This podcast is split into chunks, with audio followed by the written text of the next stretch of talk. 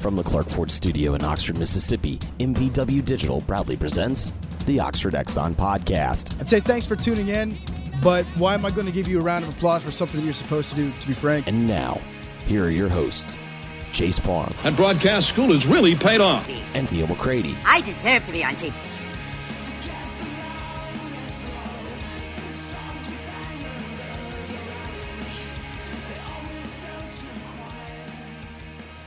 Welcome into this Thursday edition of the Oxford Exxon podcast. Chase Parham, Neal McCready, Clark Ford Studio this morning. Jeffrey Wright will join us here at the top of the show.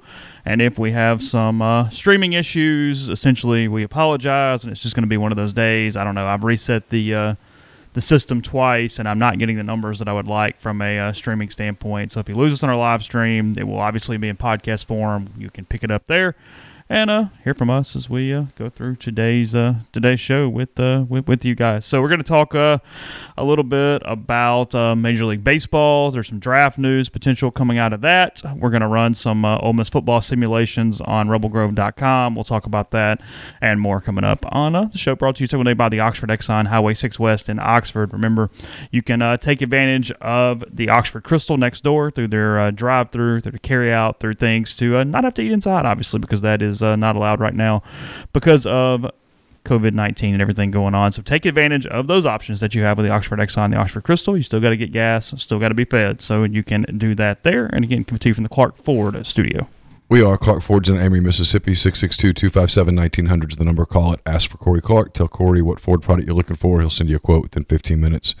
In business hours, right to the bottom line. No hassle, no haggle. Corey wants to be your car guy. He wants to be your truck guy. He'll prove it to you when you make that call. 662-257-1900. Guests join us on the Rafters Music and Food Hotline. I don't know precisely what their situation is this weekend. I know yesterday Rafters did a really cool thing. Um, kind of cleaned out their kitchen, gave away meals to uh, to people yesterday afternoon. Uh, ran out of uh, the meals they had prepared very quickly, which is uh, means that a lot of people took advantage of that. Hope that those people remember when we get through this at some point and we come back to something resembling some symbol, some semblance of normalcy. Remember Rafters and the people there, and uh, make sure that you give them your service. I don't know. I need to talk to Hudson about what, if any, business they have this weekend. Um, I don't know. You know, we're in weird times. So Rafters Music and Food on the Square in Oxford. When we get back to something resembling number normal, please remember them. Jeffrey, good uh, good morning. You know, we talked to you last week, and you predicted a good bit of kind of what was to come. You thought that there were going to be pretty severe severe measures taken in a lot of ways. What's this last last week been like? Because I know you have been somewhat worried, and I know Aaliyah has been pretty uh, pretty worried about everything going on around us. Yeah, I I don't I wouldn't say I've been worried to the extent of I think the world's going to end. Like I, I've read a history book. I do I do acknowledge that this is a point in history that will be written about and this is going to be a pretty substantial period particularly not only of world history but also more importantly uh, of American history. And I was aware but like I'd never thought like okay we're gonna die. I'm gonna get it. She's gonna get it. I'm I'm not gonna see my parents for you know months because of, of risks and whatnot. Uh, with that being said uh, my lovely bride to be she has the worry gene. And you know we're we're we're going through a lot right now. We're trying to buy a house. We we've got a lot on our plate. And she has a job where uh, she's expected to uh, produce a lot, and uh, it's just been. I think it's. I think it's been overwhelming, and then obviously, I think she's concerned when she looks at reports about uh, the wedding date. Um, there's obviously concerns about uh, a honeymoon, and then you look at the economy, and when it just becomes another day of and it's one of the worst days on record in the stock market. It's I don't know. She's kind of grating, like you know. what I mean, when that when that starts to become normal, um, that that that makes you kind of take a step back and just go, God, this when will this just end?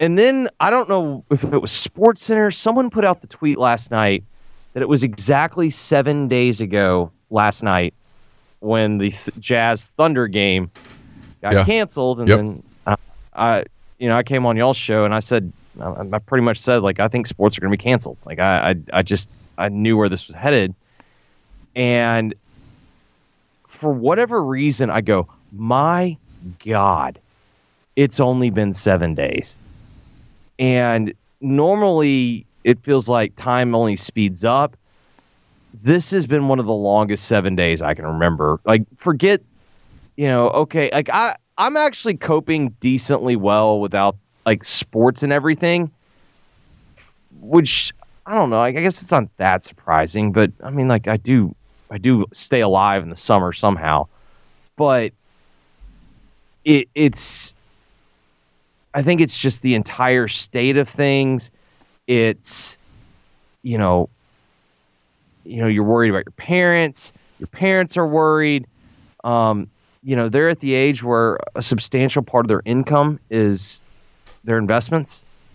And yeah so you know you worry about them i i am trying to be a support a supportive fiance and, and and future husband but i don't like there's not an effective strategy from in my opinion of reducing worry Here- here's what's starting to kind of bother me a little bit. It's and I'm look. This, people joked about the social distancing thing, and the truth is, for me, this has not been that big of a of a lifestyle change. So I, I have not experienced some of the like my brother uh, FaceTimed me yesterday, and he's losing his mind. He's used to traveling, and he's used to dinners, business dinners with people, and he. He's a very social person. Needs a lot of people to to be around him and all that stuff. And he and I are polar opposites. I'm a little. I'm a little. real. I'm a little concerned though. Hold on, hold on a second. I'm, I'm a getting, lot of people yeah. I'm getting to something. I'm a little concerned at this message that's coming out. The president did it yesterday, and it really bothered me because I I think we're I think we're creating a false expectation. The president said 15 days, just 15 days, and I'm thinking, man, that is not what anybody says. That is not what any scientist says. This is not 15 days, and because because people hear that and they go 15 days and we go back to normal. That that is not it. I was listening to uh, your your guys. Pardon the take. I never listened to it, but they had uh, Fauci on yesterday, Fauci.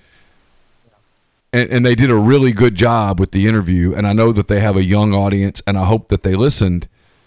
But you know, he he painted. Hey, he's like, yeah, 15 days, and then might probably have to do another 15 days, and then might have to do 15 more days after that. I keep waiting for someone to just say, hey, listen, everybody, this is going to be a pretty long slog. We're all going to hurt here. Um, this might be 45 days. This might be 60 days.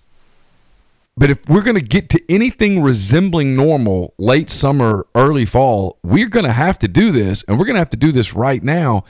And it's almost like everyone's afraid to say that. No one's no one's willing to come out. I'm not this isn't a Trump bashing thing at all. Not any. But it's almost like no one can say that because if you say it there will be panic on the streets.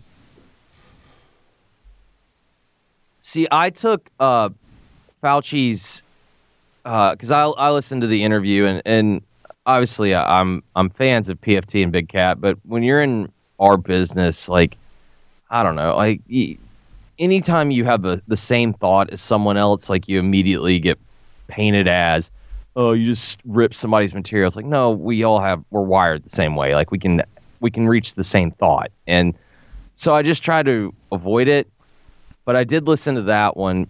Um, primarily because my fiance asked me to, and I I took it a little differently when Fauci mentioned 15 days because he brought it up specifically, and I think it was very smart by the administration because I don't think it was random that that show was picked uh, by Fauci or or how that entire interview came up, came about because of the demographic of their audience, and I think I think there's been a concerted effort of, listen, we've got to get, you know, we've got to get college kids, young adults to understand this isn't just a disease for old people or whatever, you know, a virus for old people, and it, it affects more than that.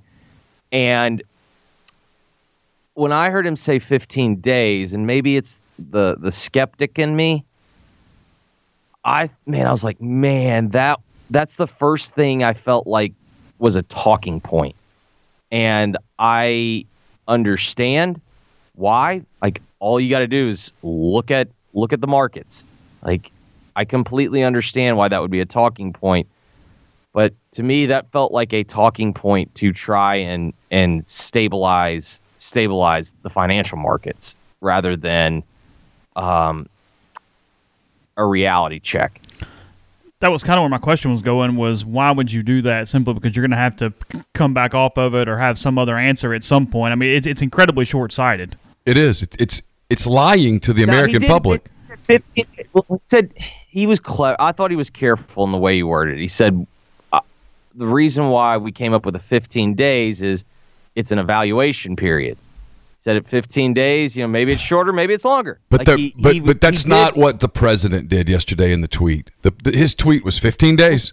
And, and that's that's disingenuous. We're lying to people, and, and it's it's almost like there's this assumption, and it very well could be true because I see all these people going, "I'm losing my mind." I'm like, it's been six days, and in many cases, it's been four days. You're losing your mind. I mean, we're not. This whole I'm giving this because I, I, saw a lot of this yesterday on Twitter. I'm giving this three weeks, then I'm going back. Okay, well then we're just we're just kicking the can down the road. I'm I don't know. I'm, I'm I catch myself. You know you know me. You know me well. I I don't handle stupidity well, and and there are a lot of people out there that are really really really. Uh, I don't know what I don't know what it is. I don't know whether it's this this the hard right versus the hard left. Whether this is just this mentality we have if you if you're if you're unwilling to listen to science and you're unwilling to listen to the medical people, then you're just not willing to listen. I think it's twofold. Number one, we're seeing like for instance, my brother and I live together and I'm not during the workday, you know, I'm at I'm at the office.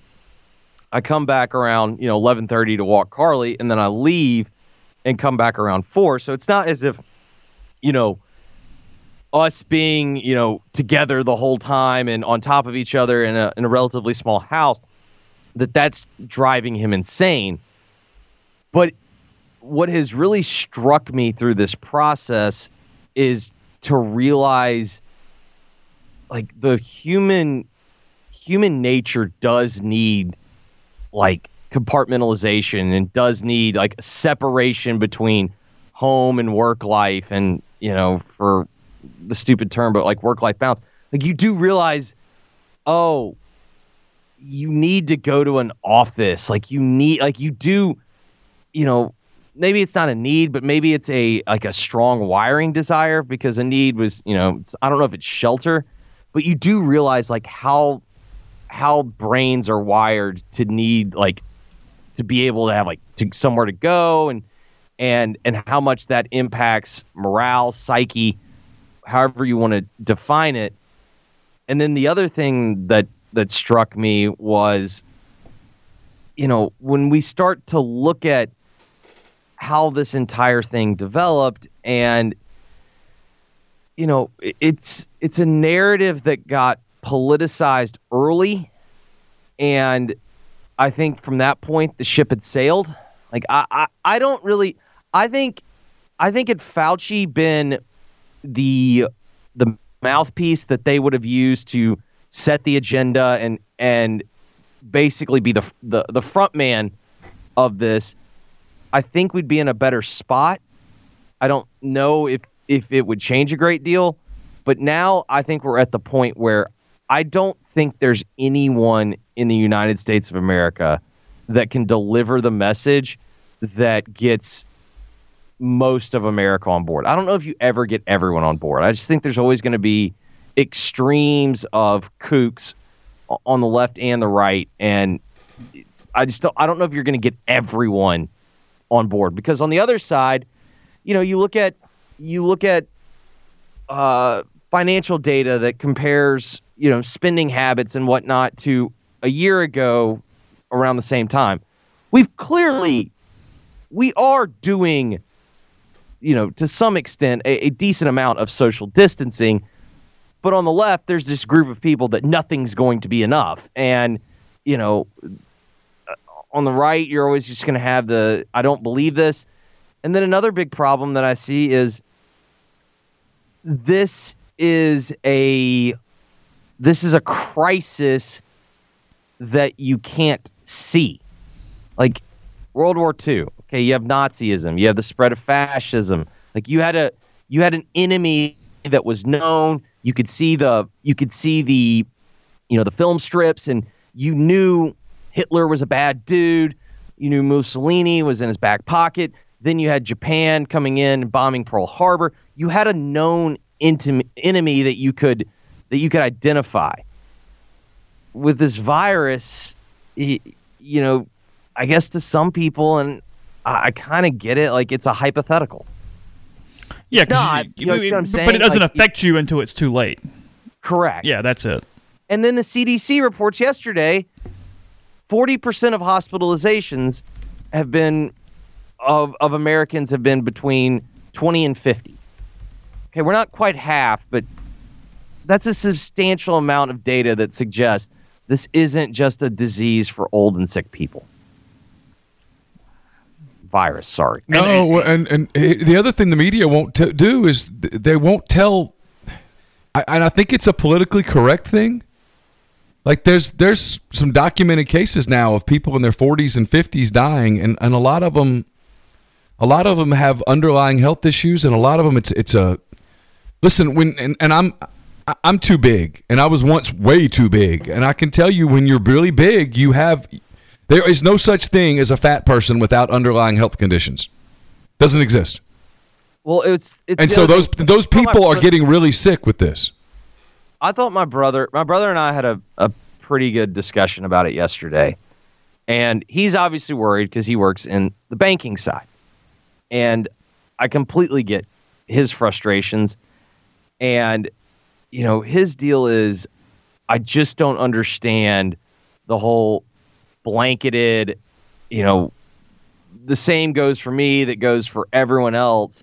And he goes, you know, why why are we not selectively quarantining? And I don't have I don't have the data to back it up, but I mean, what isn't it roughly what percentage of America is obese? It's it's uh it's about forty five. Obese is too big of the word. It, it's it depends on how you quantify it, but it's like forty five percent of adults are overweight. Okay. I pointed to him.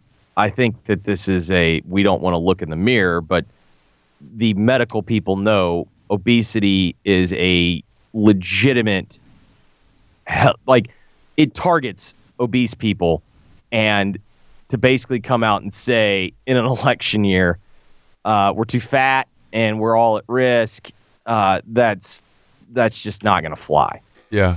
So I, I don't know. I I mean I see things on our message board and stuff. I'm I'm I try to stay encouraged that we will we'll all kind of work through this and get through it and, and get to the other side. And and then I I see frankly I see um, I see where I think we're headed, which is a lot of people stubbornly saying, "No, I'm going to do this," and then we're going to be faced with a government that has two choices. It can either say, "Well, hands out, what do you do?"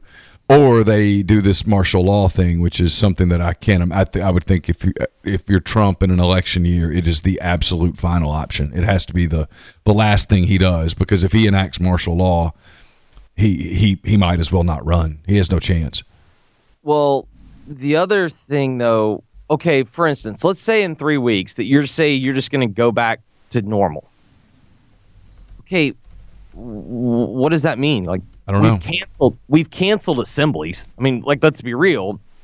But I don't know how it is in Oxford, but here in Memphis, I almost every restaurant I've been to, whether it be fast food, fast casual, you know, the every, everything I've been to is not serving like their seating, their dining area. The, all the chairs are on the tables. Yeah. So you can do takeout and whatnot. So say you want to go back to normal. I I- what does that what does that look like? Because like I I think right now the frustration is everyone just wants to get back to normal, but you can't. And it's not you can't because of oh well people are going to judge me. It's because you can't. Like you can't do the things you want to do. So that that's kind of my question on that. Take a break in our talk with Jeffrey to tell you if you're injured but not sure where to go, no matter where you are, Special Orthopedic Group has you covered with three convenient locations in Tupelo, Oxford, and New Albany. No referral is needed to schedule an appointment with one of SOG's fellowship trained, sub specialized surgeons at any one of their three locations with 24 hour scheduling. SOG makes it easy to accommodate you. Call 767 4200 or request an appointment on their website, www.sogms.com. Special Orthopedic Group. Choose a specialist. Choose SOG here in this weird time, I'll tell you who has stepped up, and uh, as always, Greg Jones and the people at LB's Meat Market. Fantastic product, the freshest cuts. He's doing a lot of uh, really creative things right now. Uh, meatloaf's ready to bake. He gets it ready. All you have to do is go home, warm up your oven, and put it in your oven. Even the the most culinary uh, challenged people in the world can pull that off, and it's fantastic. Your family will love it. He had ribs yesterday. Uh, there's a lot going on there. We would appreciate you supporting Greg and the people at LB's. They've been great to us for the years. They have, of course, the Lane Train filet specials. Um, a lot there. You can call Greg ahead of time if you're worried about going in and, and all of that stuff. I get it. It's cool. I understand. 662 259 2999 you can call and tell him, here's what I want. He will have it ready for you. He probably could let you prepay, get all the things, you're in and out, cover your mouth with a towel, whatever you need to do. Get in and out, have a great meal. Your family will love you. They've got the sausages, freshest cuts, chicken, pork, fish. Check out the frozen section over on the left when you walk in. A lot of great deals there as well. That's at LB's 2008 University Avenue across the street from uh, Kroger in Oxford.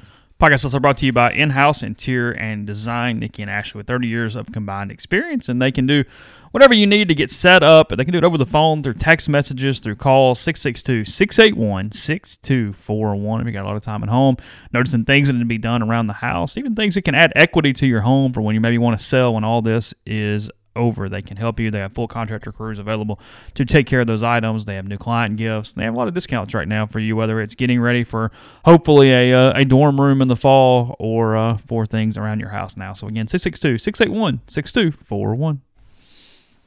Get the last couple. I, and by the way, Neal, that's not like I'm not I'm not taking you up on your point.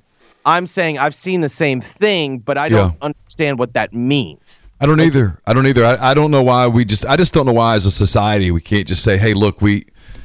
And I, again, I'm not an economist. I have talked to some people who are economists who tell me that I'm not completely off base here. That as a society, we don't just say, "Hey, look," other than necessity stuff, let's punt the rest of March and April, get to May the first. Let's come up with the government incentive plans or whatever to to give people enough money to get through that period, understanding we're all going to get hurt. We're all going to lose money. Everyone's. Every, I saw Mike Bianco out yesterday, um, and we had a elbow bump and a discussion from a distance, and it was just everyone's losing something. Everyone. You can. There's not anybody out there that didn't lose something in this, or is going to lose something in this, whether it's a, a season or or or money or a senior year or a graduation or a wedding date or whatever. But at some point, we've we've got to. And you're right. There's no one American who can. I don't know. I, I can't. I can't even. I maybe there's two or three who would get it across to people. I, I don't know who those people are. It might even be a podcast talk for another day. Who can just say, "Hey, this is what we have to do to even have a shot here." Let's get to May the first and then see where we are and then maybe we can start to slowly sort of rebuild a little bit. And it's it, but it, but it's where it's where there's no perfect answer, and you're exact you're right. But there's so many people who literally can't survive by doing that. You know what I mean? So that's, what, and that's like, why we've got to we've got to then, figure out then, how to help those people yeah. to get them to where they can survive. Yeah. But you might have to survive in a different way. You might have to really scale it back. But there are people that already are at that scaled yeah, back place. Is my point. And I then mean, we got then we got to figure out a way to help them. But you know, when people are bitching about I can't go to my favorite restaurant, okay? I mean, I that's the you know, I open the restaurants back up. You can't any more than what we're doing right now. If if the medical people are telling the truth, and I tend to believe the medical people because they're not running for reelection. Is that fair? I don't believe anything the damn Chinese say, and I don't believe any. Frankly, I don't believe a lot of what Trump and Sanders and Biden. They all have agendas here. The medical right. people don't really have an agenda When they tell you we don't have the ventilators to do this, we don't have the ICU beds to do this. When you see the doctors post those pictures that say we stay here for you, please stay home for us, they're not doing that so that they can keep their jobs in November. I, I just I I don't know. I'm I catch myself getting a little frustrated with people. There was there was some moments yesterday where like I heard the NBA's coming up with this with this plan and Jeffrey maybe you've heard about this where they think it's it's possible. That's about the only word. Possible that they could play July and August and then may, they might do something as radical from the NBA perspective of changing the way they do their schedules going forward. Instead of starting in mid-October, they might start in mid-December. And they actually have a pretty good idea. It's like, you know, the NBA season doesn't really start from a public perception standpoint until Christmas. There's two reasons for that. One is Christmas, and two, and you guys both know this better than me, most fantasy football seasons are over or coming to an end around Christmas. And so the NBA says maybe we start a December schedule that takes us through August each year. We'll give give way to the NFL when they get ready to kick it off, but we might get better ratings and they're not worried about Major League Baseball obviously. But we can't do that if if we just can't if we can't get past this if we can't flatten the curve significantly. Yeah, I mean, to me, the the schedule change always made sense. Like I, I've always thought, okay, why are they start the season too early? I understand they want to give players rest, but uh, they can start the season later and go into July. But like, then it gets in their vacations. Like, okay, you you lose a you, you shorten your vacation one year, but like, it always made sense to me to push the calendar back anyway. You're not going to get any different NBA Finals ratings in on June 15th than you are July 15th. I mean, that's just you. It's just you're going up against the same competition, if not less. I, I just think, in general, we're at this we're at this weird spot, and maybe this was, I don't know, maybe this was like some type of random thought that had no basis, but I found myself wondering, like, you know, when we read the stories of the depression, and they're most of them are inspiring. You know, you read the story of the banker who lost his job and would sweep, uh, you know, sweep the floors for, you know, three different buildings. You know, he's working 18 hours a day. Uh, the homemaker was trying to find any way to make money just so they could survive. We always hear those stories. Like, I've wondered, I don't think human nature's really changed. I just wonder now if we're so interconnected and we, you know, we can read everyone's thoughts. We have all of this media coverage. Like, is this really what happened? Like during the depression? Like this is just everyone was just, you know, bitching and moaning and bitching and moaning because there are going to be plenty of stories, you know, in the years that come about the people that pulled themselves up by their bootstraps during this point in time and you know they didn't bitch and moan. And i wonder if if what we're hearing now is more common uh, to like what the actual day to day was like during the depression or any other you know point in history where you had you know this type of hardship or if i wonder if we've literally we are just so we are just so soft that once we had to deal with our first problem we've like we're just we're ready to tap out. I think that's valid. Talking any sports today? Uh, well, uh, Adam Silver uh, yesterday. Uh, apparently, Adam Silver not an economist. Did y'all see the the comment that uh, Michael McCann uh, tweeted out that that Silver made about uh, NBA uh, an NBA player losing a year's salary is not like you and me losing a year's salary. No, I didn't see that. That wasn't very wise on his part.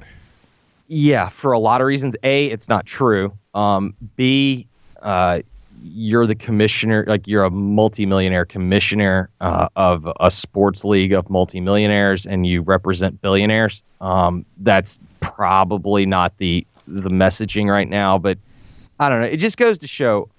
I do think Adam Silver is more. I think he is a better PR guy than probably any other league commissioner, and he understands messaging and branding and and every other buzzword.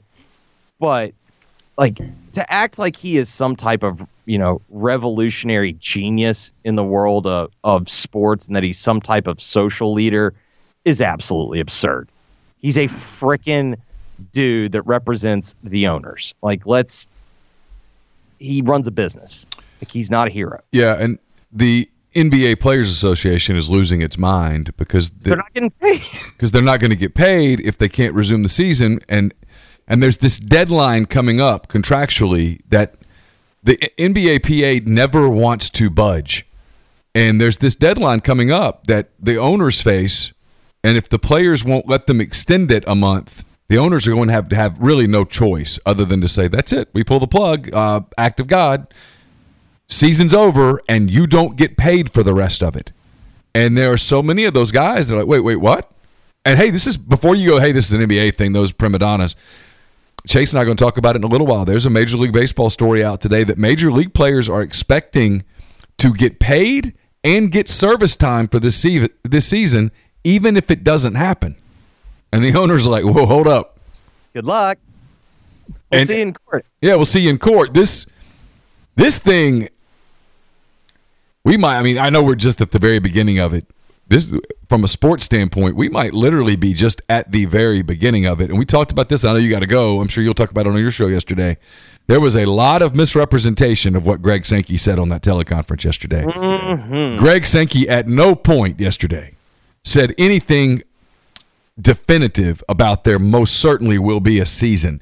He said i'm planning for a season and then on multiple occasions in a 20 minute teleconference, he said, But remember, this time a week ago, I was planning for the SEC basketball tournament.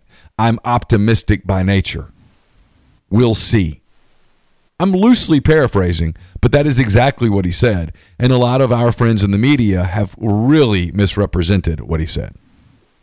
Yeah, I'll, I'll close by this, and, and I know it's it's frustrating for everyone out there. Um, we've been doing a segment, Tales from the Front Line, where we just have we invite people to call in and just say, you know, what's it like? And we had everything yesterday from truck drivers to, um, you know, bank employees calling in, and you know, uh, I think sometimes the stories that we hear and we see are are the extreme. I'm not saying they're they're sensationalized. I think they're stories, and I think they they happen. But I think it's you know we don't hear the mundane because you know that that doesn't sell.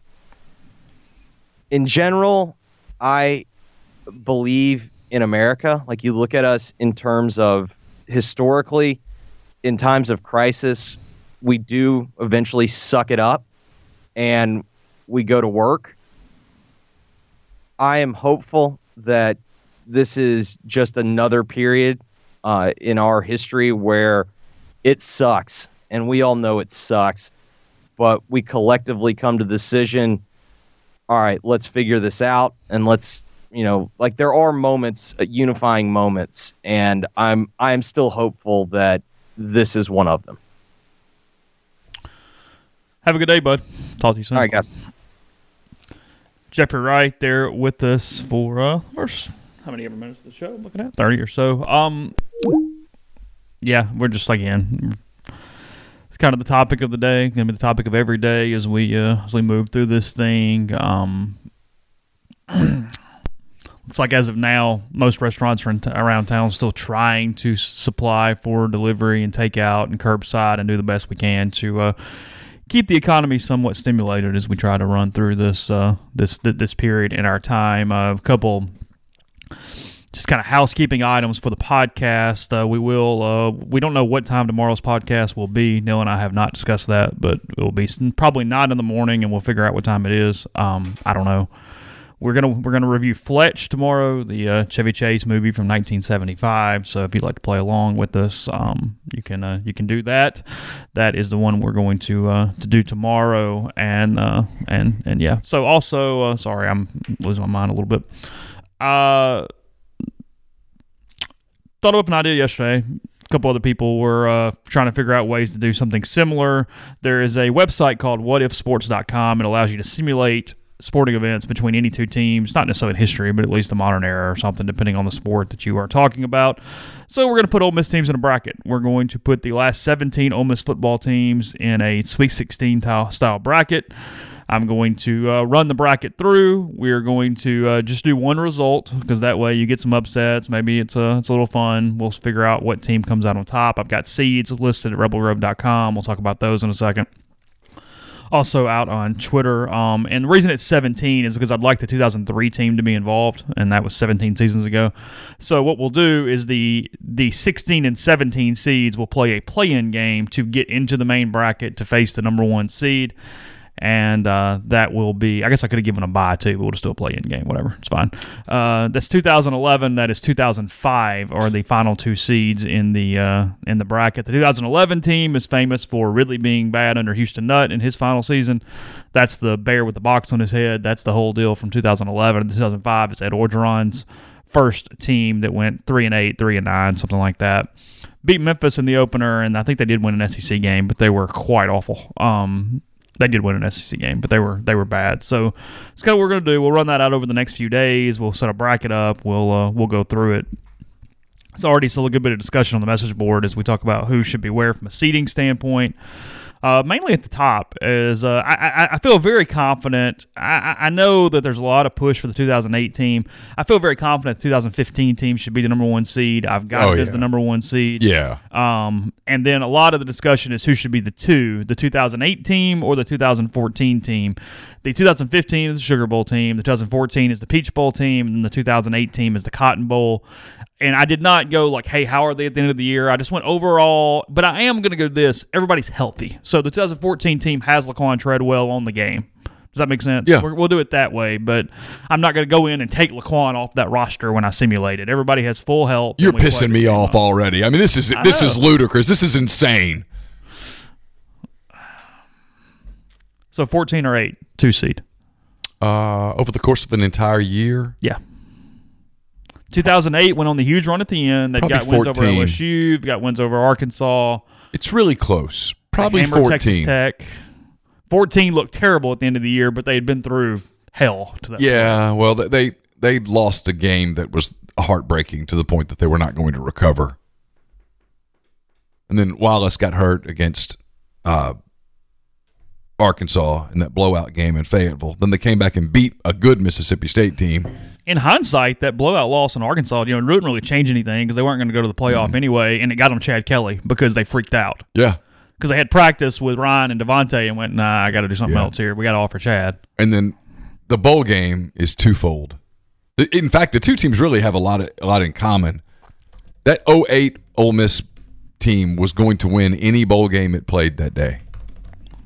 And that the 2014 TCU was bowl lose team. Any bowl game well, no, the TCU oh, yeah, yeah, team yeah, was going to win any bowl game it played that day. Ole Miss just happened to be the victim, in much the way that that Texas Tech team just happened to be the victim that day. That Texas Tech team wasn't particularly checked in, and that Ole Miss team that day in Atlanta was not particularly checked in, and they ran up. Both of those teams ran up against really checked in, motivated teams playing at their highest level and got their asses kicked in both cases. So, you know, I mean, but over the course of a year, I'd probably say that that team, the 14 team, would, would win. That that 08 defense was really good once they figured it out. Oh. But they weren't really good early in the season. It they took them a little while to figure it out. And Vanderbilt. Oh. And South Carolina. Yeah. Should have beaten Alabama and then damn near blew it against Arkansas, and from that point forward, just literally demolished every team they played.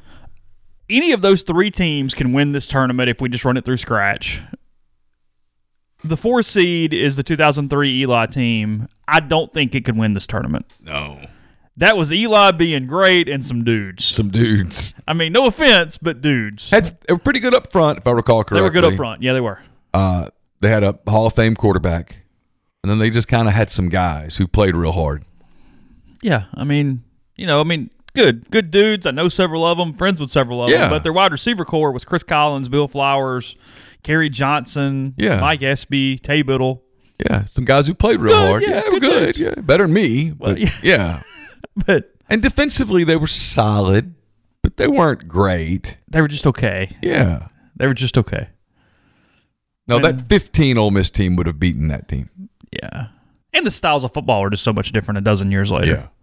Yeah. Um, I, I, I, I, I've, I've played around. I haven't started the bracket yet or whatever. But as I'm doing this, I have a feeling Chad Kelly's about to have a big tournament. He, he, he, Yeah. he he's running through some Ole Miss defenses in my in my little quick simulation just to play around a little bit. So Yeah. I have found some teams the 2011 team can beat. So it is possible they pull an upset in, in the in the first round. Wow. Now, look, they're going to get hammer stomped in a minute when they when they get when they, if they get through that play-in game. But um, You're assuming.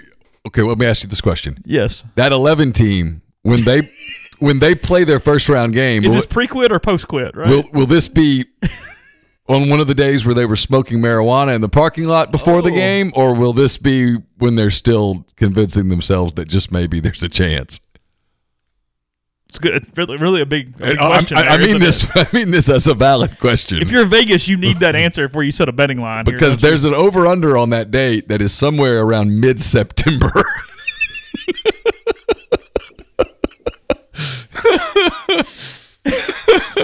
so you got to be real careful here if you're going to say. I mean, I kind of mean this sincerely. I'm joking because who gives a shit? But if if you're going to say, well, in 2014 we're going to let them have a, a healthy Laquan Treadwell the whole year, all right, so what are we doing with that team mentally? because because before I make a bet, I need to know.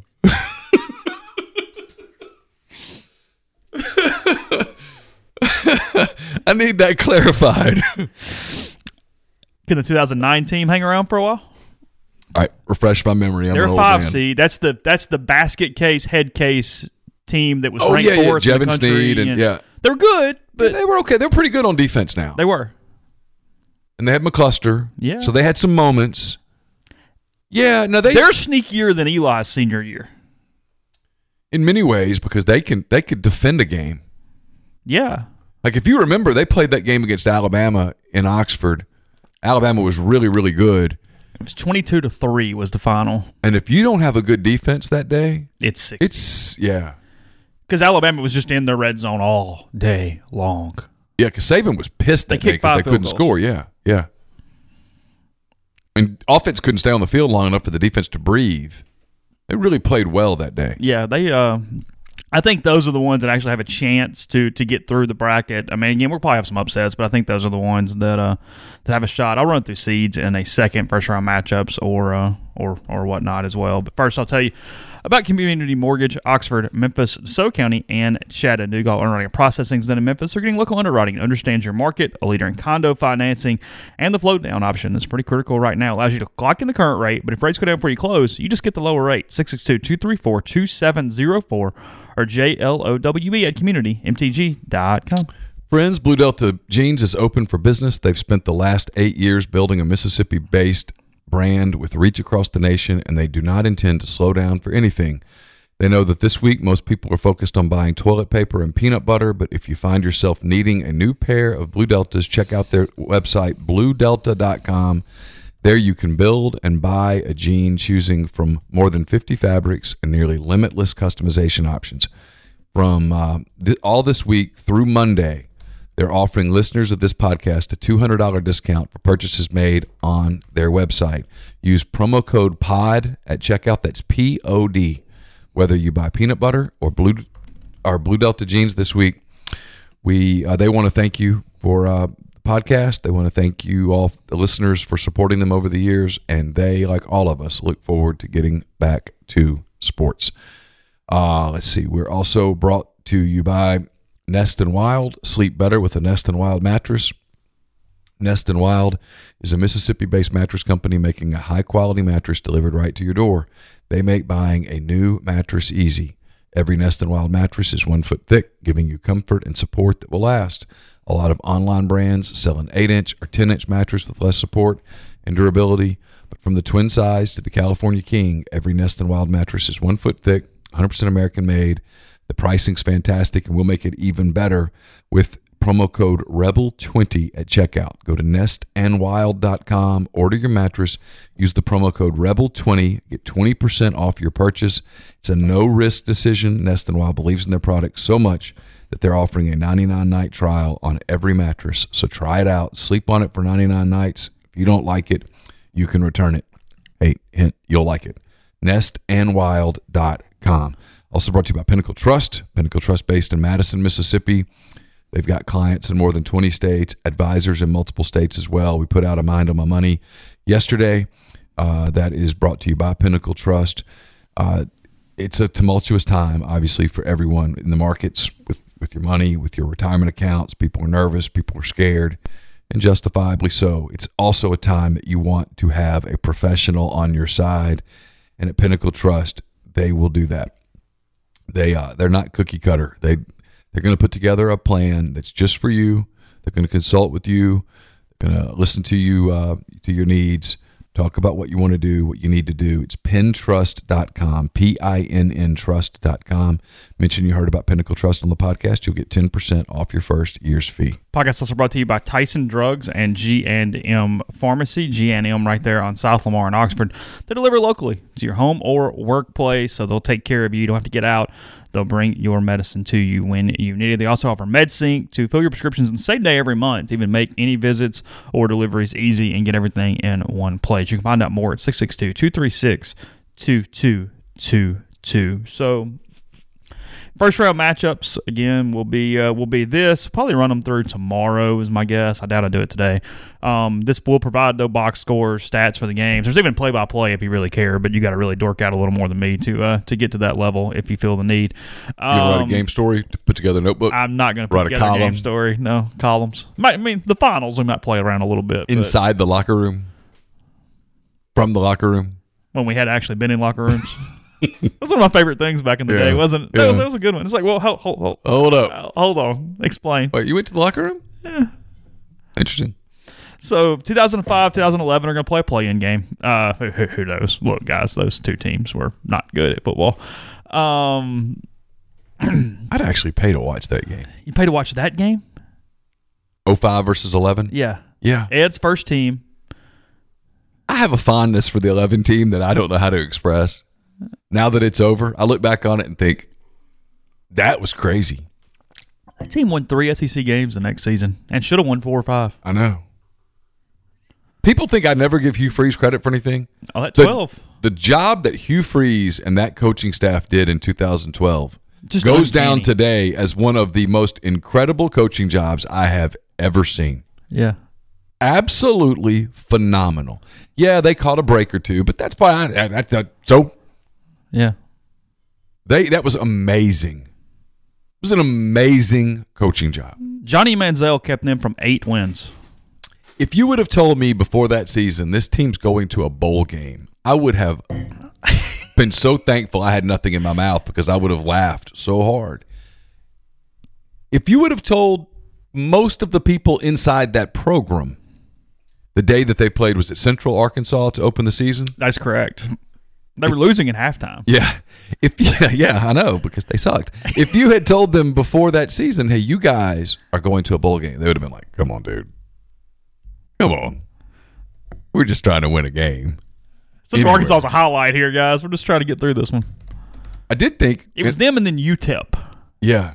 Now UTEP was bad, And, and, they pummeled them. they pummeled them. Trae Elston got suspended for a targeting call. I remember that, Uh, then they played somebody, maybe like Alabama, like game three or something. and actually did okay. Yeah. got beat. And then Texas just popped them. Yeah, But they scored a lot. It was like, well, okay, maybe. Like, it wasn't good, but you're maybe onto something. Well, it was a And big crowd. There was an energy in the stadium. There were a lot of recruits there that night. You could tell that the program had some momentum, but the game was somewhat sobering because the game was a hey, you're not there yet. You're you're not you're not there yet. But they just kind of that team kept working all year. It unlike its predecessor which quit. They didn't. They just kind of kept kept rolling. They just kept working. It was it was impressive. They had tough losses and stuck with it, and a fascinating two year run. Well, it was that. I mean, because in 2012, yeah, it was UTEP, Texas. They get popped 66 31. They get to play Tulane. They got to win. And Bo got hurt that day. Yes, never the same with the shoulder Uh-uh. after that, that early. Played Alabama, got beat 33 to 14. Okay.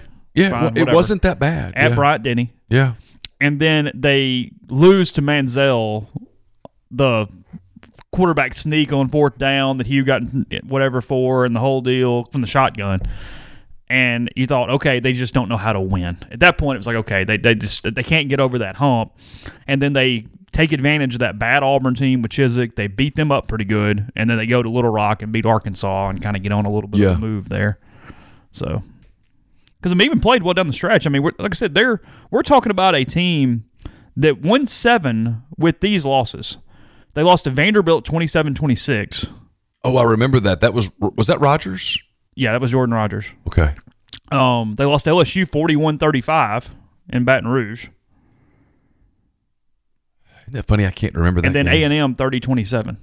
I remember the A and I M think game. the LSU game in Baton Rouge was when Markeith Summers didn't dive or dove. Oh, he Remember did the, dive. Yeah, he did dive, and they called the penalty. Was that then, or was that For some reason, that I after think that was before that. Maybe that was like 2000 something else. But yeah, Yeah. I don't know. Maybe it was 2010. The Masoli team that almost won. That sounds right. That's what that That was. sounds right. Okay. I do I not. think I think Markeith was gone by the time yeah, you. I don't remember that game, honestly. So, That funny. The years kind of Yeah, met. whatever. People are yelling at us in their phones right now. It you guys remember more than we do. Yeah. I Well, I mean, just yeah. I don't remember 12 LSU. I don't either. I'm I'm trying to remember it. Uh, Bo ran for a touchdown down there. He like ran away from the secondary. I do remember that. okay. I just don't remember the game. I remember a lot about like the feel around the program that weekend Yeah, yeah, and stuff, and um, I don't. But I don't remember the game. Okay. So I can remember what I had for dinner after the game, but I can't remember the game. I think I'm going to leave the seeds as are. So if we do that, the winner of that play-in game will play the 2015 team in the first round in a 116 game. Okay. I know the winner. Um, Ooh, that's ugly. yeah. See, if that one turns out where the other team wins, I'm just going to do it again. I'm sorry. Like we're not going to play that Well, game. if that but- turns out where the other team wins, you probably need to reevaluate the computer program. Yeah, because we have a problem, don't we? Yeah. I might even do that in a second. Just see what that will look like. just whatever.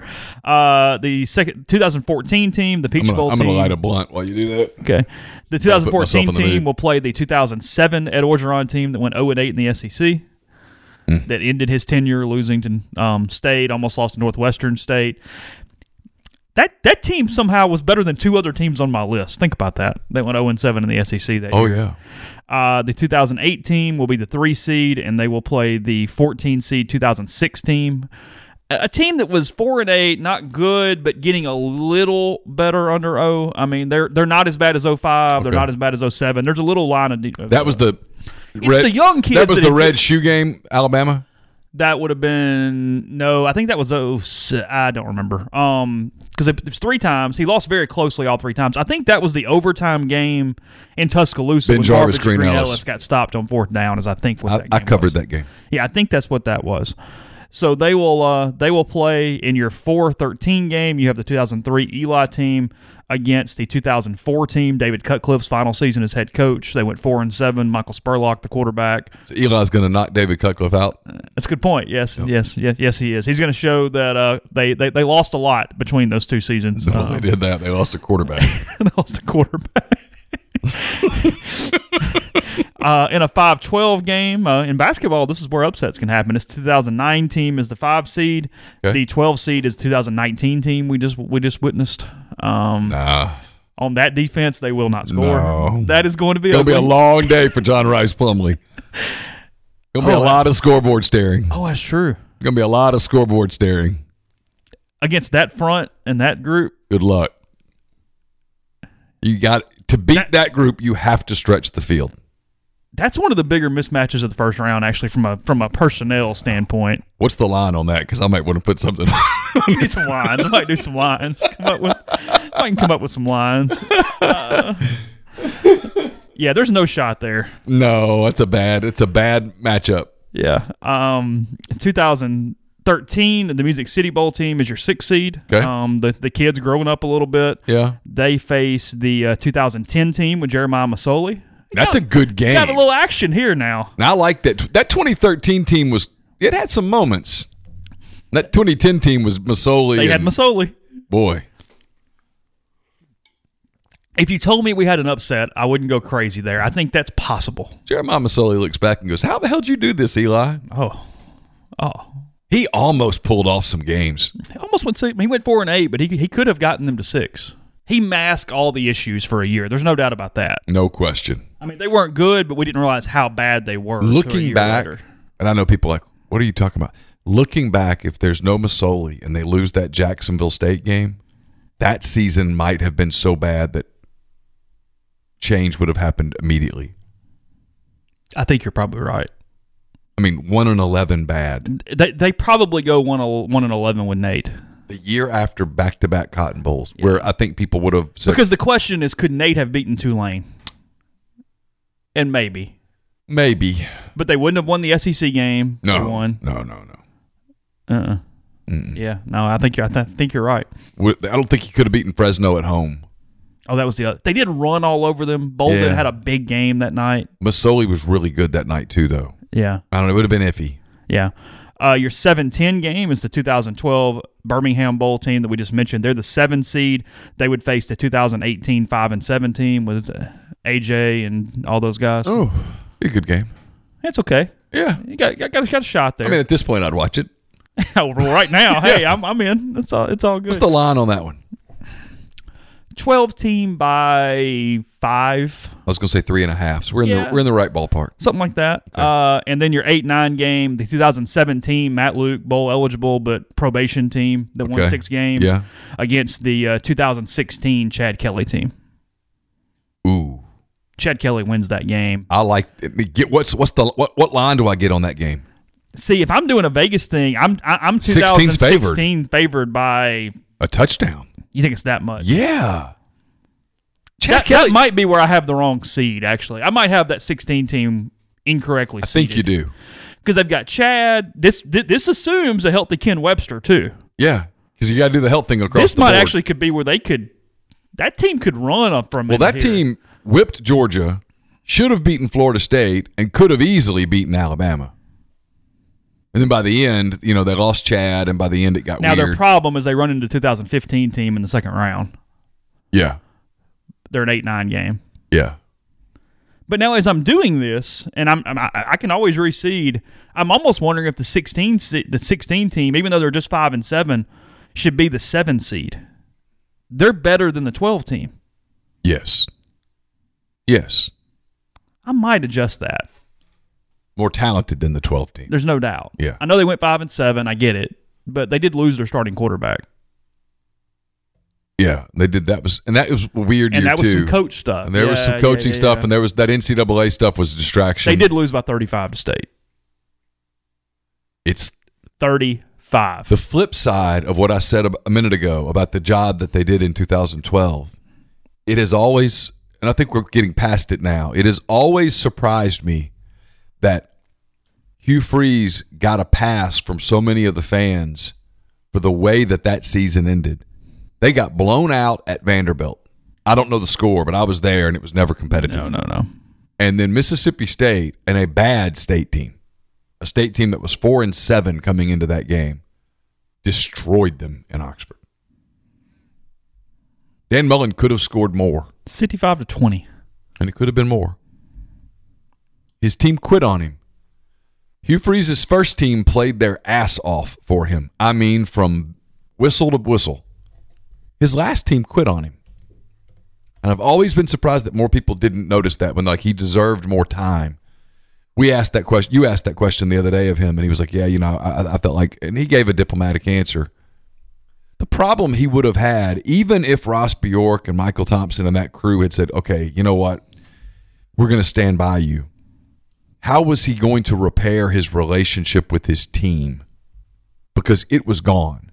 Matt Luke did a really good job in that interim year of keeping a team together. I'm not talking about X's and O's and all that stuff. I'm talking about the internal stuff.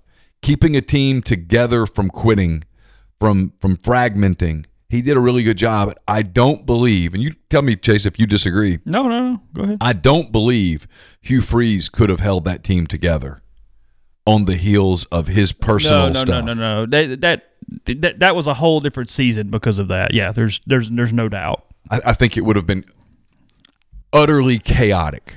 I'm going to run these two teams against one another because they wouldn't ma- meet in the first round anyway. And If we get to them later on, then we'll just do it again and count whatever score that is. So I'm playing the 2012 versus 2016 teams here. Um, again, as of right now, this is the seven seed and the nine seed, so they would have to get to the finals to play one another. So this Okay. is irrelevant. Um, six and six, five and seven for the two teams. They're going to play it on a neutral field. We're going to do no precipitation. 70, 70 Where will that neutral field be? Like Tupelo? We're going to we're going to put it at Tupelo High School. Where, where, where are we playing this game? We're just gonna play it inside the Manning Center. No fans. Oh, okay. What's Corona going on? We got, Yeah, that's true. Yeah, that's true. Okay, we're Okay. Yeah, good point. What do you think the score is? Just ran it. Sixteen versus twelve. Okay. Fully healthy. High scoring. Uh, I'll say uh, 16 wins, 35 to 27. Pretty good guess. 2016 Ole Miss Rebels 34. 2012 Ole Miss Rebels 24. 34-24, 16 over 12. They uh, the 2012 team got off got off first. Jeff Scott with the 22 yard run. I bet that was dramatic. Sorry. I'm in a weird mood today. Forgive me. Um, that was followed up with a Akeem Judd 31 yard run to uh, tie it at seven. Gary Wunderlich added a 32 yard field goal. Then Yeah. Van Jefferson caught a 12 yard pass from Kelly. They went up 17 7. Jeff Okay. Scott had a four yard run to cut it to 17 14. Van Jefferson a four yard pass, 24 or catch, 24 14. Uh, Bryson Rose with a 26 yard field goal to pull them within seven. Has Jeremy Liggins had a run yet in He's this not thing? had a run yet. Okay. And then in the uh, fourth quarter, uh, Akeem Judd from one yard out, they go up 31 17. Bo Wallace has an 11 yard run to cut it 31 24. And then with 57 seconds left in the game, Gary Wunderlich ices it with a 37 yard field goal. So 34 24. Yeah, big big big day for Wunderlich. He uh, he, he had plenty of big days. he had a He big was day. really, really good. Uh, no missed field goals. Uh, let's see. Bo Wallace went 16 of 25 for 282. No touchdowns, one interception, one rushing touchdown. I'm by that. Chad Kelly went uh, 15 of 17 for 285. That's all he threw. It was 17 times. Yeah. Damn. Open it up. Hey, you throw the ball. yeah, if we're gonna win this thing, we got to throw Hey, it, guys. Let's throw. Let's- What are we doing? Three touchdowns, no interceptions uh, for uh, for him. Kim Dichie have any carries? Uh, no, he How didn't. many passes did Treadwell throw? None. uh, receiving Damore'ea Stringfellow, three catches, 71 yards. Had a couple 20 yard catches. Had a long of 34. Akeem Judd, 21 for 103 um, on the uh, on the day. Somehow Eugene Brazley got 13 carries. I don't remember that happening at any point during his uh, his career. Wow. You talk about play calling being an issue. Jeff Scott though with a day, 21 of 92 and two rushing, three catches for 80 and a, and a, and a touchdown receiving. And very underrated football Yeah. player. Jeff Scott with a big day right there. Vince Sanders, uh, three catches, 64 yards. Moncrief, five catches, 56 yards. And uh, and on down the list. So, yeah. Okay. Well, it was a good game. Glad we- 16 runs through uh, good game. 12. Yeah. So We'll have instant analysis a little later. that might be enough to move them up in a seed right there. Might, yeah. might, might, might play Had a little out. fight. Got a little fight, don't you? Uh, he got Kelly at quarterback. Let's play the 16 team against somebody else one time. Just We're not doing anything. Ah, what the hell? Let's play them against that 2000 team with uh, Deuce and Romero. Oh, Let's play the 16 team against the 2000 team. okay. I didn't cover the 2000 team, so don't hold this against me because I got to think This is about Romero, Deuce, Joe Gunn, Grant Heard, Doug Ziegler's on this team. Okay. Okay. I remember that team. Yeah, they were they, they should have been better than they were. They went seven and five and and That's the team that blew the weird game at Starkville. 2000. Yeah, Robert Bean, the interception off the foot. They tried to go down and score. Remember Ziegler that? had the penalty that killed a drive that was about to ice the game. Is that right? I do think that was that, yeah. They were up. It was a They were up Thanksgiving twenty night. to six in the fourth quarter and lost twenty three to twenty. It was a Thanksgiving night because I had to fly to L.A. the next morning and remember being stunned that they blew it. Because they were they were getting ready to put State Yeah, away. and then it got it, then it was 2020 and Cut tried to push it down the field and Romero threw an interception. Yeah. State kicked the game winning field Okay. goal in like I the remember last that play game. or whatever. Okay. They lost the Music City Bowl to West Virginia in a game they did not want to play in. They wanted a warm weather bowl and it was freezing and they didn't care. Um, okay, It was Eli's first appearance in the bowl game, obviously, Okay. um, when he kind of threw a few touchdowns. So, 2016, 2005. We're going to switch the offensive playbook for the 2016 team to favor pass. We're going to throw the football. yeah, Uh, balanced on that 2000 team, they're going to run and throw. You can do that here too. So okay. we'll do that. Neutral so field. sixteen versus zero. 16 versus zero. Okay. Yes, that is uh, that is correct. Okay, Here's the game. What do you think? We have run it. okay. I'm going to guess a really close game. Okay, it is. It's a touchdown difference. I will say 16 27 2020. 34-27, 16 wins again. 16 2 and 0 so far in our uh, in our predictions. Wow. Uh, Evan Engram with a 10 yard pass from Kelly to take to put them up. Joe Gunn with a one yard run, 7 7. Kelly to Stringfellow for uh, 10 yards to put them up 14 7.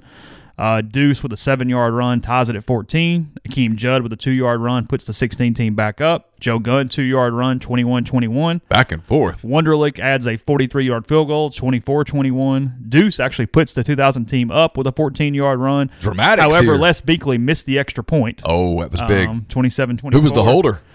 Oh, oh. Was that crowded? I don't know. Okay. I don't know. Might have a problem here. Yeah. Gary Wunderlich adds a 49 yard field goal to tie it at 27. And then, wow, with uh, six seconds left, Romero throws a pick and they return it 55 yards for a touchdown to win the game. Who gets the who, who, 27. who's who had the pick? Who had the Who had the pick six? Who is the legend of this of this I don't game? know. Let me figure it out. Let's see.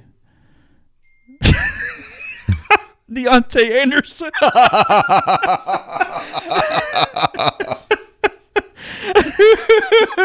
It's fantastic. Deontay Anderson with the uh, with the pick. Um, Romero goes 31. Good God, they throw on that 16 team. Romero goes 31 of 38 for 379, Wow. but no touchdowns, three picks. Ooh. Eli goes two for four for 25. He played for some reason in the game. Okay. Chad Kelly goes 22 of 31 for 291, two and zero. Okay. Uh, two couple touchdowns. Evan Engram had a big day. Um, Deuce went 20 carries for 131 yards and two touchdowns. And uh, That's a hell of a game. and yeah, good game there. a hell of a game. We, uh, Wow. as we move through it. So We'll hey, never we'll never forget Deontay Anderson. He celebrated by jumping out of an airplane. yeah, and then got trucked. Yeah. Yeah. Boy. That was that was just anyway. All right. Podcast brought to you in part by Visit Oxford. Visit Oxford.com is the uh, is the website. You can uh, see information about everything going on around town right now. Double Decker is postponed, by the way. That was announced here in the last 24 hours or so. So uh, just head on over there, find out uh, important information that you need, resources, events, uh, how to support Oxford in COVID 19, and more. Again, the website, visit oxfordms.com. We're also brought to you by the Westin Jackson's, home to Soul Spa, home to Estelle Wine Bar and Bistro.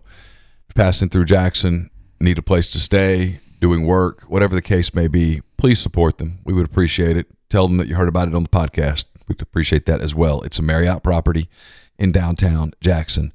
As I've been saying, we are going to get to the other side of this. And when we do, Campbell and I were having this conversation yesterday. When we do, people are going to want to get the hell out of their homes. They're probably going to get want to get the hell out of their towns. They're going to want to go see something new, do something different. You're going to want a vacation.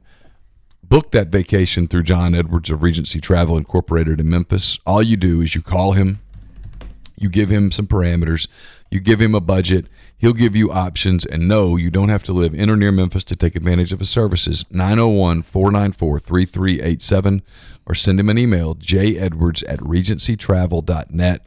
First time clients can save $50 off their first booked trip just by telling John you heard about Regency Travel on the podcast. Also brought to you by Grenada Nissan. If you're in the market for a Nissan vehicle, Grenada Nissan's the place to go. They've got a complete selection of new and previously owned Nissan vehicles, great lease deals as well. It's GrenadaNissanUSA.com. And we're brought to you by Oxford University Bank, OUB, locally owned and operated right here in Oxford. When you deposit money at OUB, that money and the vast majority of the bank's profits go right back into the Oxford community. OUB gives you the comfort of home all the benefits the big mega banks provide, all the technology and products you can want, all with the personal touch. Also with OUB, you get Kasasa. It's the absolute best cash checking account. It pays customers 2.5% interest on their balances, up to $50,000 and refunds ATM fees nationwide. OUB also offers online bill pay and mobile check deposit using its online app. To learn more, go to liveoxfordbankoxford.com or call 662 234 6668. OUB is FDIC insured. Okay, let's see. I kind of want to run one more just for the fun of it. Um, let's see.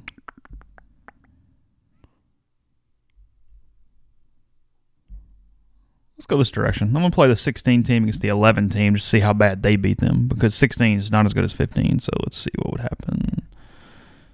2011, 2016. Sure, neutral field like that matters. Matt Hayes with a sobering tweet we can talk about in a minute. Okay. 45 to 17 is your final score on this one.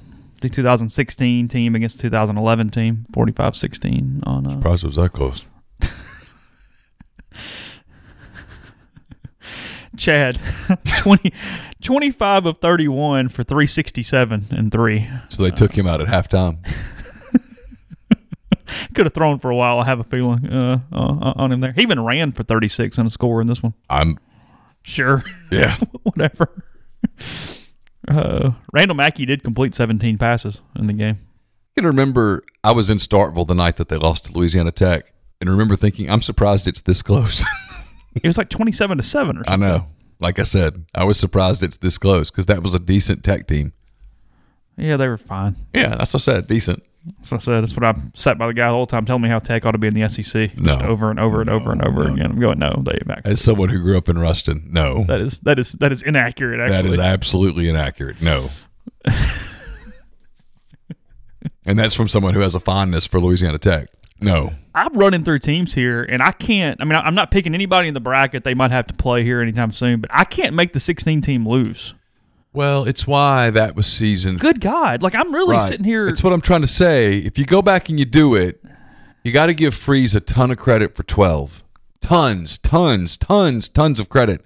But you look at 16 and you realize he was losing his program. talent wise, that team should have been very good again. I mean, there was a ton of optimism around that team preseason. They were going to Florida State and they played the game, and I mean, they're so they're up at halftime like they are, and I'm looking around going, "Good, Oh, God, I remember looking at you going, this is a 10 win team. yeah." They had issues. They had internal issues. There were in- issues within the staff. It was it was tumultuous. The NCAA thing was a massive distraction. Had Freeze been given 17, and in some ways, I think it would have provided better closure.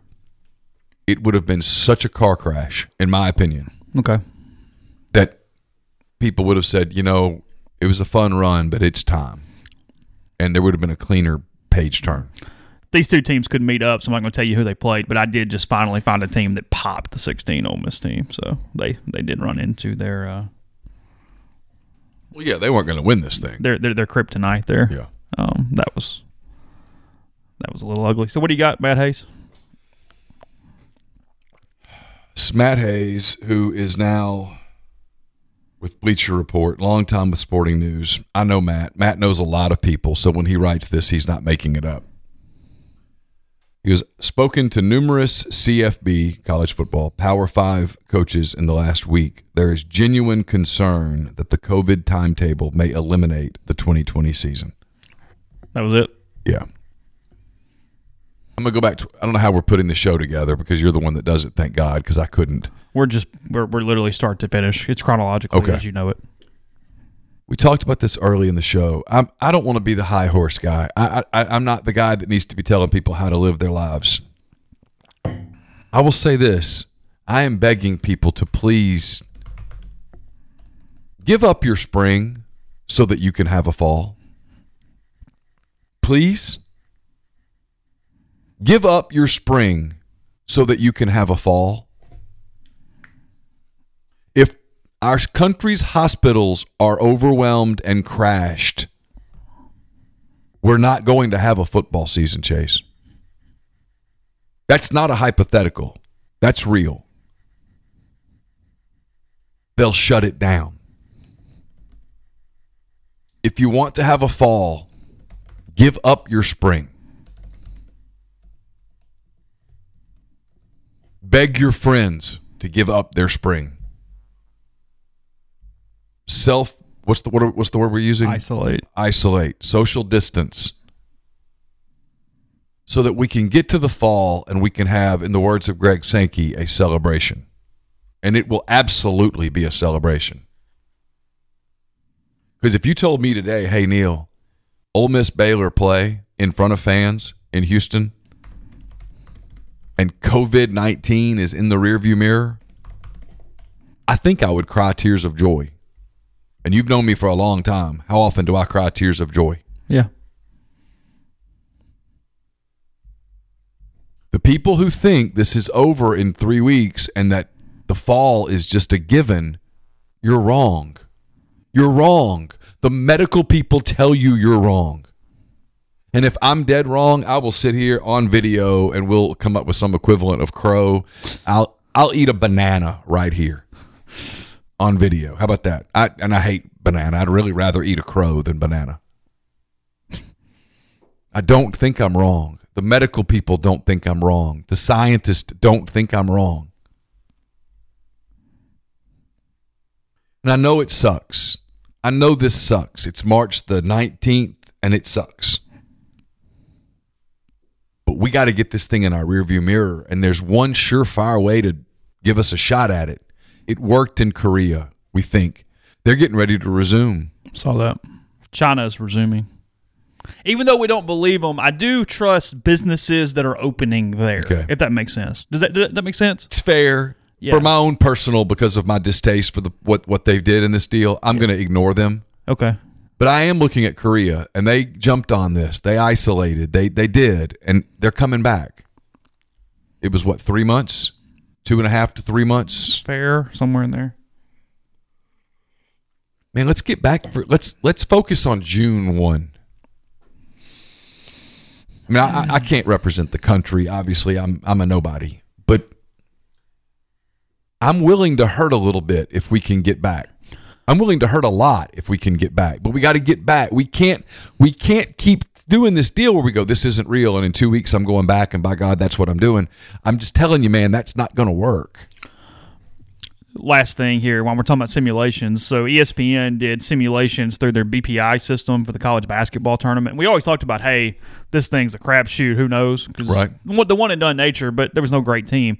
This actually plays that out. I think we, I think we lost a very entertaining tournament. Well, there's no doubt I don't know that. about good, but entertaining. No doubt about that. The final four: um, number four seed Wisconsin, number Okay. four seed Maryland, number six seed Virginia, number six seed BYU oh wow. in the Final Four as they ran it. They had Wisconsin BYU in the national title game, with Wisconsin winning the national title, a four seed. Wow. Jump So around. That's how uh, that's how the BPI did it. Um, the Elite Eight teams: number three Duke, number seven West Virginia, number twelve Yale, and number five Ohio State. Well, that would have been entertaining as hell. yeah, They had Virginia knocking off two seed Creighton, um, BYU knocking off two seed San Diego State. Um, and then in the BPI, kind of upset that hey, but whatever. Yale beat number one Gonzaga.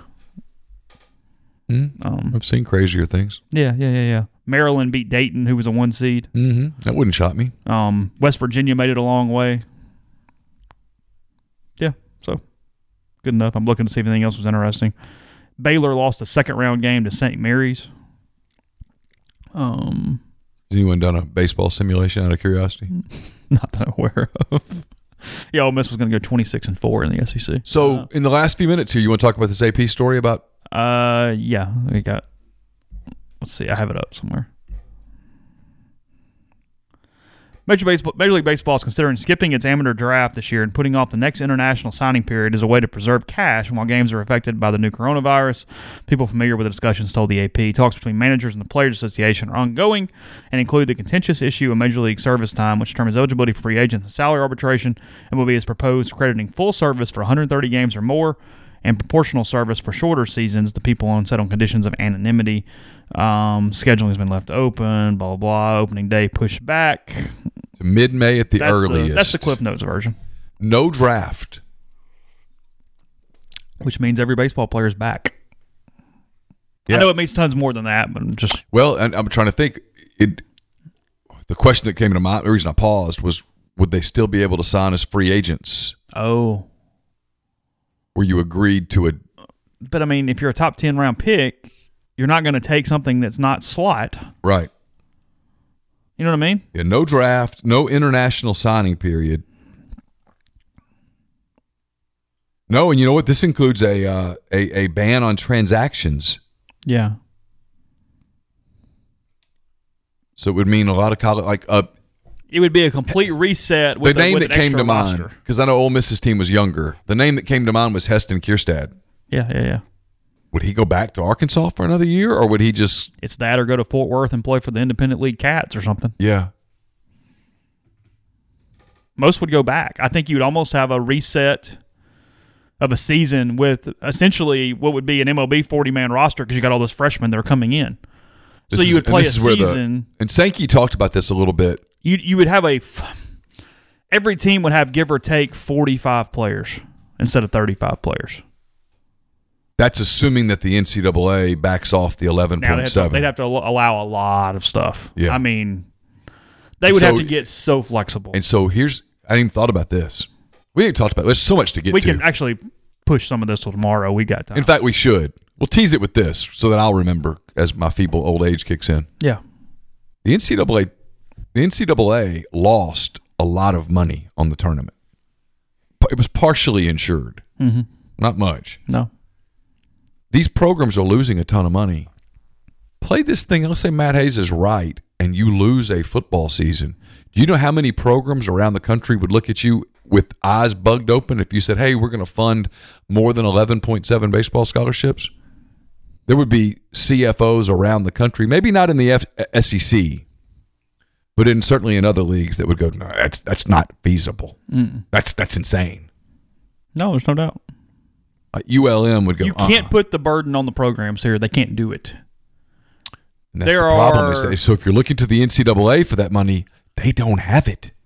And if you take their football season away, Chase, There are 40 programs that could do it. Nobody else could. Ish. yeah, I think 40 is generous, but okay. I'm counting some schools that would be the equivalent of mid majors in basketball that take it the most seriously. Like Right. Rice would find a way to do it. Like Right. you know, teams along those like, I think if you ask Cliff Godwin if they could do that at East, he would tell you no. no, I'm not really considering them, even though they're a top 25 program. yeah, that's what I'm saying. Um, yeah, we'll talk about it tomorrow or whenever we take next. Um, it's just my thing, man. We we got to give up our spring to get our fall. Spring's done. It's not coming back. All these writers that are asking questions about spring football, if I could get through and punch them, I would, because there is no spring football. There's not going to be spring football practice. There's not going to be spring football. You've you've you got to get you got to let it go. We've got to let it go. We've emotionally got to let that go mm-hmm. and focus on getting. Gabe DeArmond just tweeted this. He's exactly right. We've got to turn our attention to whatever it takes to having the fall. Yes. So more tomorrow. We'll let you know when when we know when, and we'll uh we'll tell you, and we'll uh, we'll go from there. Appreciate you guys listening. Be safe. Talk to you tomorrow.